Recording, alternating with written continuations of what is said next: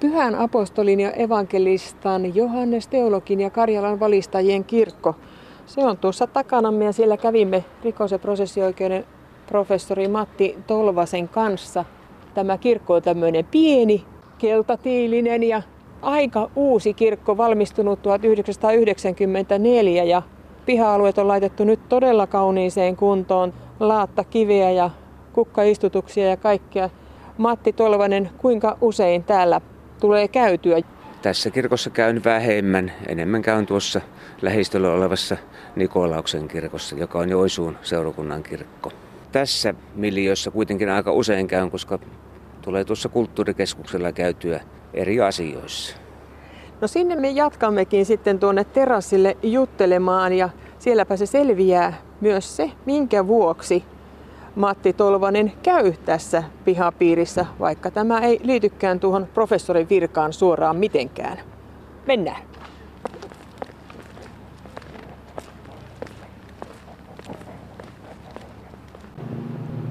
Rikos- ja prosessioikeuden professori Matti Tolvanen on Suomen tunnetuimpia ja arvostetuimpia oikeustieteilijöitä.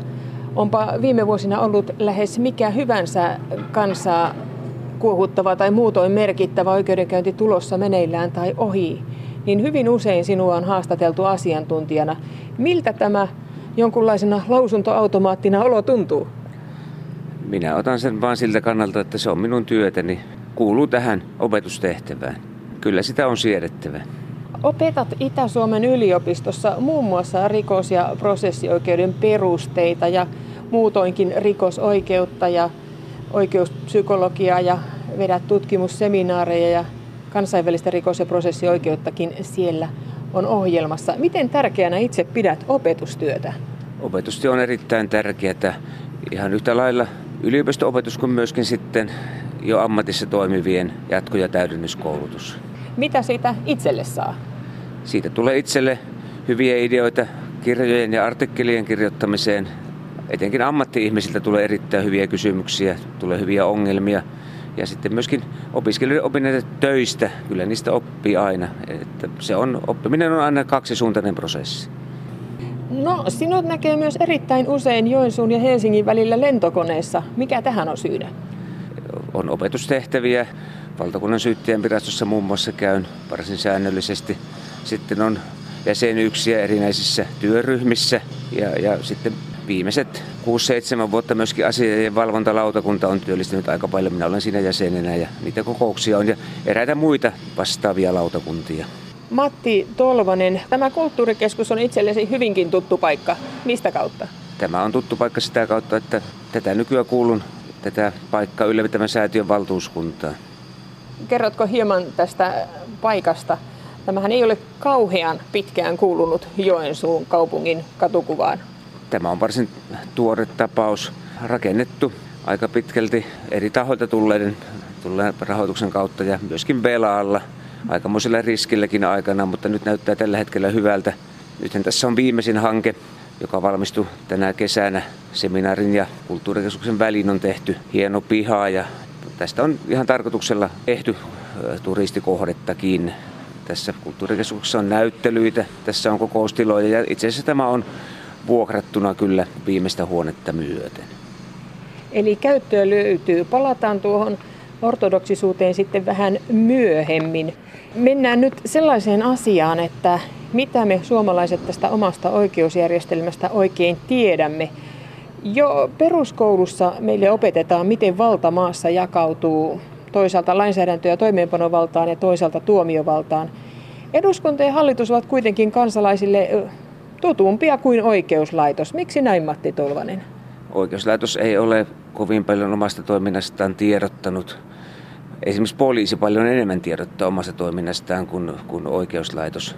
Jopa syyttäjälaitos minusta on aktiivisempi tiedottaja kuin tuomistolaitos. Ja se johtuu siitä, että meillä tuomistolaitoksen hallinto on hyvin pitkälle oikeusministeriön toimialassa ja ministeriö ei ole ollut kovin aktiivinen tiedottamaan nimenomaan tuomioistuinten toiminnasta. Nyt jos perustetaan tuomiston virasto, niin kun kaavailut ovat olleet, niin voi olla, että myöskin sitten tiedotus tulee aktiivisemmaksi. Pitäisikö näin olla? Kyllä minun mielestäni ihmisten olisi hyvä tietää, millä tavalla lakia sovelletaan, siis muutakin kuin rikoslakia. Siinä voi olla pulma, että ihminen ei ymmärrä hakea oikeuksiaan. Nyt jos joutuu oikeuslaitoksen kanssa tekemisiin, niin perimmäisiä oikeuksia on oikeus saada avustaja joko niin, että palkkaa avustajan omin varoin tai vakuutusyhtiön varoin tai sitten yleisen oikeusavun kautta. Matti Tolvanen, itse olet toiminut urasi aikana kaupungin viskaalina, johtavana kihlakunnan syyttäjänä ja professorina sitten vuodesta 2003 lähtien. Miten oikeuslaitos voisi tehdä itseään tutummaksi meille kansalaisille? Kyllä minusta on ihan hyvä, että tuomistumet tekevät tiedotteita tuomioistaan. Tämäkin on aika uutta. Oikeastaan viimeisen kymmenen vuoden aikana ovat tuomistumet vasta alkaneet varsin aktiivisesti tiedottaa. Muun muassa merkittävistä rikosasioista tehdään lyhyitä muutaman sivun tiedotteita tiedotusvälineille, jotka sitten levyvät ihmisten luettavaksi. Ja, ja minulla on se käsitys, että niitä luetaan aika hyvin. Pitäisikö jo peruskoululaisia viedä vaikkapa yhteiskuntaopin tunnilla seuraamaan kerran ihan tavanomaista oikeudenkäyntiä?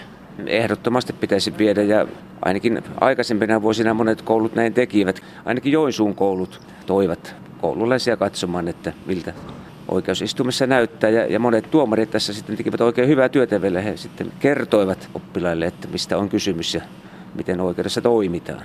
Kysehän on hyvin tietyn kaavan mukaan kulkevasta prosessista. Itse asiassa oma virkasi sisältää myös tuon sanan prosessioikeus, vaikka moni huomioi vain sen alkuosan rikosoikeus. Miten tiivistäisit prosessioikeuden? Mistä siinä on kyse? Siinä on kysymys oikeudenkäyntimenettelystä. Se prosessihan alkaa siitä, kun poliisi alkaa rikosta tutkia ja se päättyy siihen, kun sitten vankila ovi vangin jälkeen sulkeutuu hänen sitä poistuessaan. Vieraana on siis tänään rikos- ja prosessioikeuden professori Matti Tolvanen. Emme tee tätä haastattelua oikeussalissa, emme vankilassa tai tutkijan kammiossa, vaan ortodoksisen kulttuurikeskuksen terassilla Joensuussa.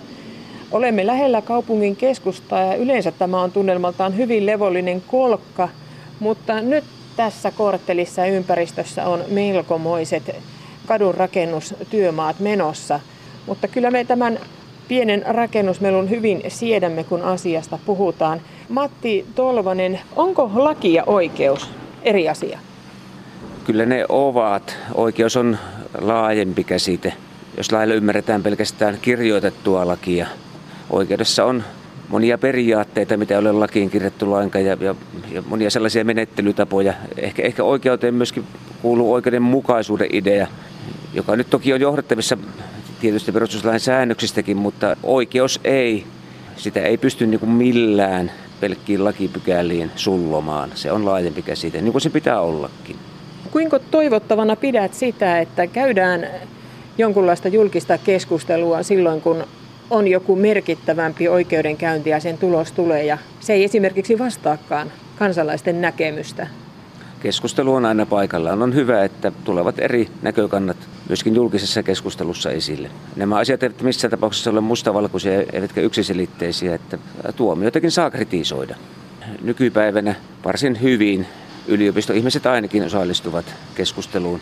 Se nyt vähän vaihtelee alasta. Perustuslakiasiantuntijat ovat hyvinkin aktiivisia. Rikospuolella meitä nyt on ehkä muutama, jotka ovat olleet aktiivisemmin esillä. Ehkä tuolla riita-asioiden puolella, niin siellä kaipaisi enemmänkin keskustelua, siis kun, kun on kysymys tuomioista, jotka eivät ole mitään rikosasioita, vaan, vaan vaikkapa nyt taloudellisiin asioihin liittyviä tuomioita. Kuinka tärkeänä itse pidät sitä, että lait ja tuomiot vastaavat kansalaisten oikeustajua?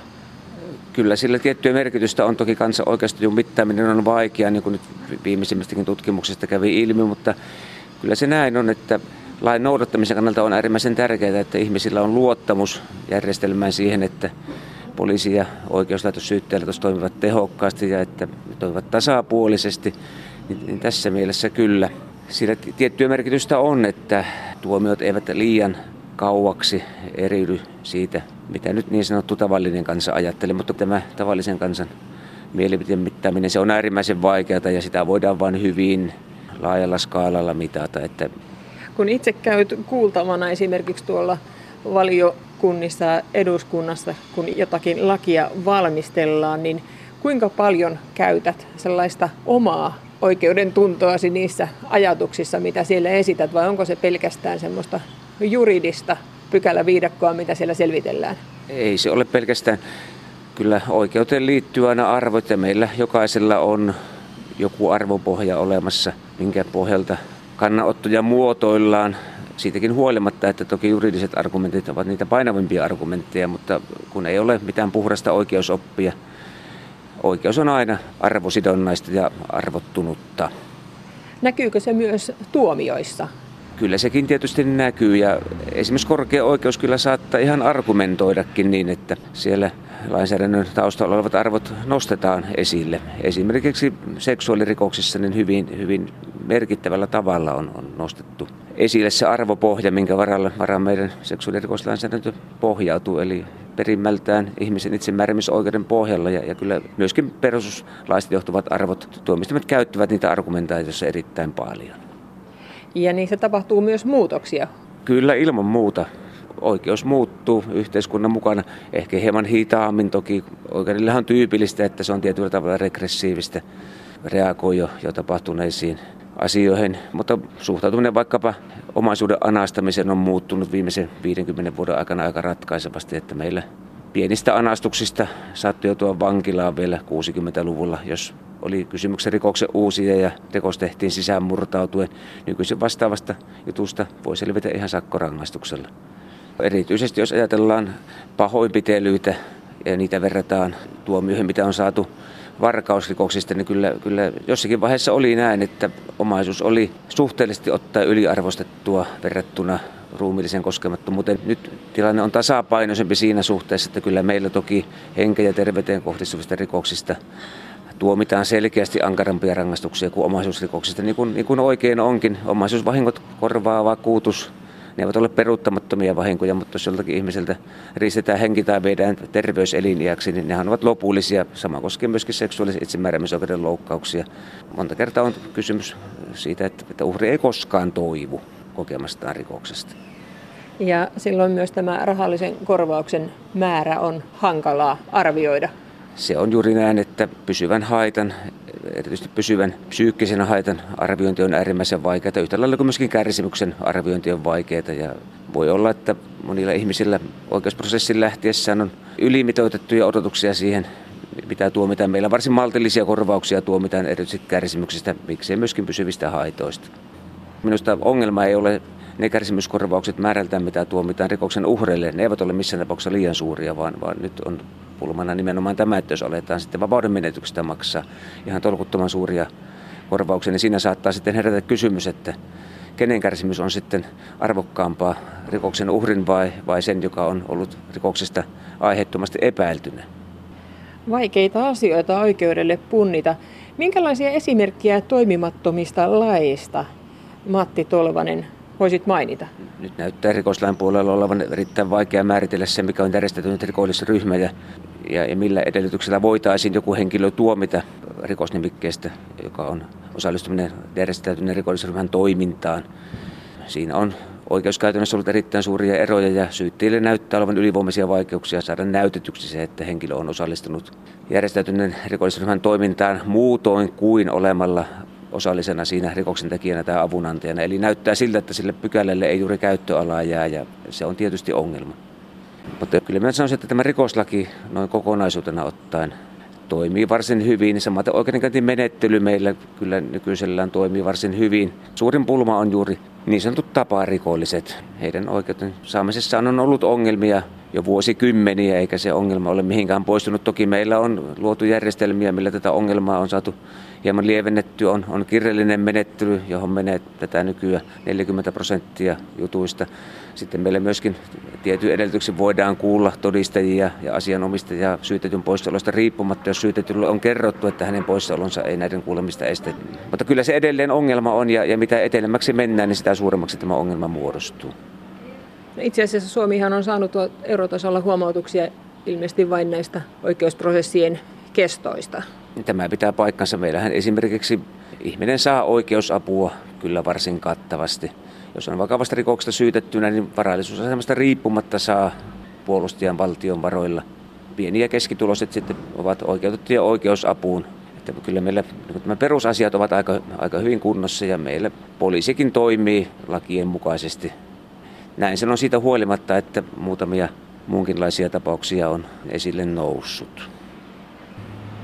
No millaiset rangaistukset ja millaisista teoista eivät vastaa omaa oikeustajuasi, Matti Tolvanen? Olisin valmis tuomitsemaan ankarampia rangaistuksia nimenomaan vakavista seksuaalirikoksista. Se on minusta se suurin pulma. Meidän rangaistukset yleisesti ottaen ovat varsin hyvin kohdallaan, enkä ole missään tapauksessa sillä kannalla, että meille rangaistusten yleistasoa pitäisi nostaa. Lakejakaan ei välttämättä tarvitsisi muuttaa, kun vain tuomioistuimet saisi soveltamaan koko rangaistusskaalaa, niin tämä ongelma olisi aika helposti sitten ratkaistavissa sitä kautta.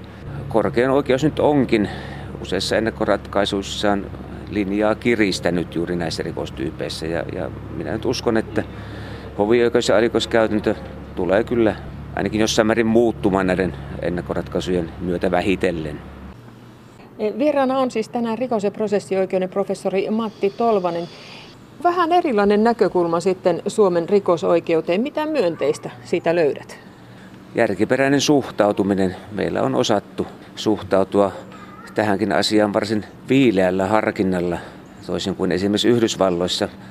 Tosiasiahan on, että Suomessa on rikollisuus tilastojen valossa jokseenkin samanlaista tahtia lisääntynyt kuin, kuin siellä. Meillä vankiluku on puolittunut samaan aikaan, kun se on Yhdysvalloissa kymmenkertaistunut. Tämä osoittaa, että kyllä tämä viileä pohjoismainen asenne ja hyvinvointiyhteiskunta tässä taitaa olla paras suhtautumistapa tapa kuitenkin. Et haluaisi yksityistää vankiloita? En missään tapauksessa. Kyllä oikeuslaitos kuuluu nimenomaan valtion ylläpitämiin instituutioihin. Ne ovat niitä perusasioita, joista ei pidä missään olosuhteessa luopua, että julkinen valta niistä huolehtii. Matti Tolvanen, viime vuonna tuli kuusi vuosikymmentä täyteen. Ovatko omat ajatukset rikollisuudesta, rikoksiin syyllistyneistä tai rankaisemisesta muuttuneet iän myötä? No toki se on näin. Minä olen aikanaan saanut 70-luvun lopulla opetuksen sellaisessa hengessä, jolloin juuri ajateltiin niin, että yhteiskunnalla on, on enemmänkin vastuuta siitä, mitä kukin tekee ja aika pitkälle niin kuin omaksuin tämän humanin ja rationaalisen kriminaalipolitiikan. On pakko tunnustaa, että tietyssä määrin olen tullut ankarammalle kannalle. Tänä päivänä enemmän korostan kuitenkin yksilön omaa vastuuta kuin olisin korostanut vielä sanotaan 30 vuotta sitten aina on vaaransa tässä, kun aletaan kovin paljon tuoda rikosoikeuden alueelle yhteiskunnallisia asioita, niin sitten saattaa hämärtyä kysymys siitä, että kuka oikeastaan on vastuussa rikoksista. Kyllähän toki on niin, että jokainen itse vastaa viime kädessä siitä, mitä tekee. Jos joku vaikka tappaa toisen tai raiskaa toisen, niin vastuu on siitä pelkästään hänellä itsellään. Toki sitten voidaan pyrkiä yhteiskuntaa muuttamaan sillä tavalla, että tarve tehdä rikoksia tai tilaisuus tehdä rikoksia vähenisi. Ja se näyttää nyt monesti julkisessakin keskustelussa juuri, juuri tämä menevän vähän sekaisin, että todetaan, että rikoksentekijät ovat syrjäytyneitä, mutta ei se oikeuta tekemään rikoksia, vaikka olisi kuinka syrjäytynyt. Kyllä, kyllä syrjäytynytkin pitää rangaista niistä teoista, mitkä laki rangaistavaksi säätää. Toki sitten pitää toisella tasolla pyrkiä siihen, että saataisiin syrjäytymistä vähennettyä kyllä me jokainen olemme taustastamme riippumatta vastuussa siitä, mitä me teemme. Ja tämä koskee erityisesti tahallisia rikoksia. Tokihan meillä on sitten tiettyjä rikostyyppejä, niin kuin vaikkapa nyt liikennerikokset, liikennerikkomukset, joihin meistä kuka tahansa voi syyllistyä ihan silkkaa ajattelemattomuutta. Ja ei, ei niissä ole niin samanlaista moraalista väritystä tietenkään rankasemisessa.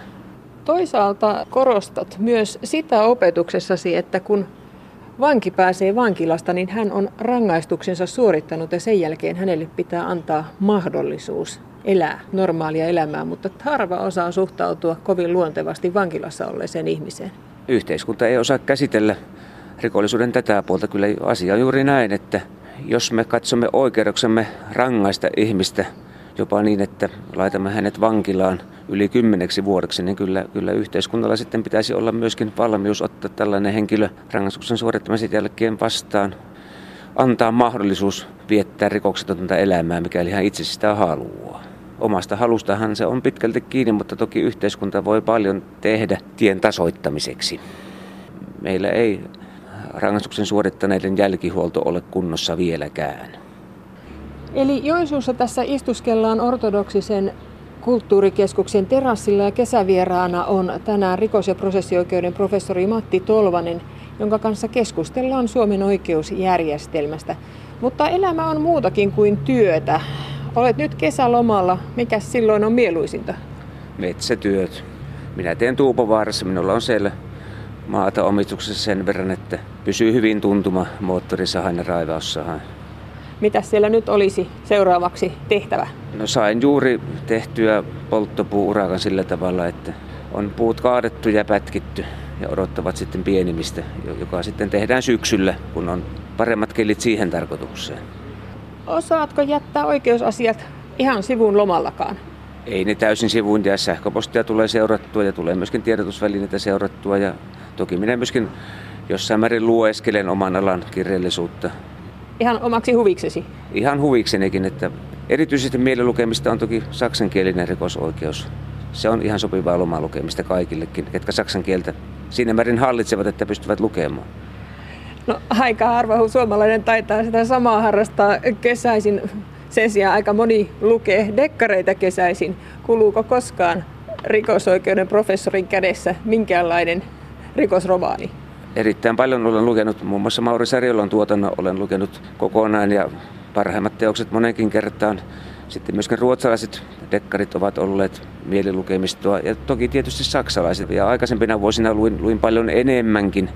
Nyt joutuu työn puolesta niin paljon lukemaan rikosoikeutta, että dekkareiden lukeminen on tämän takia jäänyt valitettavasti hieman vähemmälle. No, olet aiemmin toiminut vuosia myös Euroopan turvallisuus- ja yhteistyöjärjestön Etyjin vaalitarkkailijana. Millaisia kokemuksia se toi maailmalta? ainakin vaalijärjestelmä meillä on toimiva ja uskottava verrattuna moniin muihin maihin. Onko sieltä jäänyt jotakin sellaista muistoa joistakin vaaleista ulkomailta, että olipas? No oli ainakin Albanian vaalit vuonna 1997, jolloin joka ilta kansalaiset, jotka olivat varastaneet asevarikoilta aseet, ne aloittavat ilotulituksen. Yleiset kovapanosammunnat alkoivat aina illalla siinä aurinkolaskuaikoihin. Eli paukuteltiin ilmaan? Paukuteltiin ilmaan. Siinä toki oli se riski, että kun ilmaan ammutaan, niin tulee se kuulla joskus sieltä alaskin ja sen takia ulkona liikkumista olikin pakko välttää tai sitten oli pakko pidättäytyä.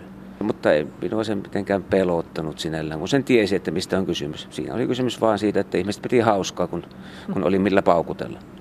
No olet myös Suomessa toiminut pitkään, esimerkiksi vaalipiirilautakunnan puheenjohtajana 25 vuotta. Onko sieltä jotakin erikoista tapausta? No kaikista hauskimpia toki oli, olivat ne piirrokset, mitä ihmiset olivat vaalilippuihin tehneet. Siellä oli kaiken näköisiä. Jotkut olivat nähneet hyvinkin paljon vaivaa saadakseen omaa taiteellista näkemystään esille myöskin vaalilippujen kautta. Jotkut olivat valmistautuneet niin hyvin, että olivat jostakin lehdestä ottaneet joitakin kuvia. Sitten siellä oli pitänyt olla liimapuikko mukana ja tämän tyyppistä. Kaikista mukavinta vaaliasioissa oli se, että se projekti alkoi tiettynä hetkenä ja se tiettyyn hetkeen päättyi. Eli se päättyi siihen, kun viimeinen kululasku oli tullut hyväksyttyä noin juhannuksen tienolle, jos eduskuntavaalit olivat maaliskuussa. Vaikka nyt syyttäjä hommaa vertaan, niin siinähän työ ei loppunut koskaan. Aina kun oli saanut pinkan selvitettyä, niin seuraava oli jo selän takana. Ja, ja tietysti yliopistotyössä on ihan sama juttu, että ongelmat eivät lopu. Tulee vain esille uudenlaisia ongelmia, kun entisiä ratkotaan. Matti Tolvanen, kun katsoo listaa siitä, missä kaikessa olet mukana, niin pakosti tulee mieleen, että miten ehdit ja jaksat hoitaa kaiken? No sitä ihmettelee tietysti itsekin, mutta en tiedä. Perusterveys tietysti on tässä ollut semmoinen. Ja taas terveyttä on varmaan edistänyt se, että olen koko ikäni harrastanut liikuntaa eri muodoissa. No ainakin juoksun ja hiihdon tiedän lajeiksesi, onko muitakin? Kyllä ne siinä ovat sitten toki ruumillinen työ kaikissa muodoissaan on mieluista ja urheilusta sekin käy, kun käy päivän raivaamassa metsää. Matti Tolvonen, sinut tunnetaan tällä kotimaakunnassasi Pohjois-Karjalassa aktiivisena ortodoksina. Olet muun muassa seurakuntavaltuuston puheenjohtaja ja olet kotoisin rajapitäjästä Tuupovaarasta, jossa se ortodoksisuus on arkipäivää. Minkälainen rooli uskonnolla on omassa elämässäsi? Kyllä se tietysti merkittävä on. Ortodoksissa kirkossa korostetaan osallistumista yhteisiin palveluksiin ja näkyy se ainakin sitä kautta, että pyrin sen perään käymään, kun, kun pystyn. Onko se jonkinlaista vastapainoa rikosoikeudelle, jota yhteiskunta sitten tarvitsee jäsentensä pahojen tekojen vuoksi? On ehdottomasti kyllä. Olen sitä mieltä, että ihmisen sielukin kaipaa hoitoa. Ja tämä on minusta sitä parasta sielunhoitoa.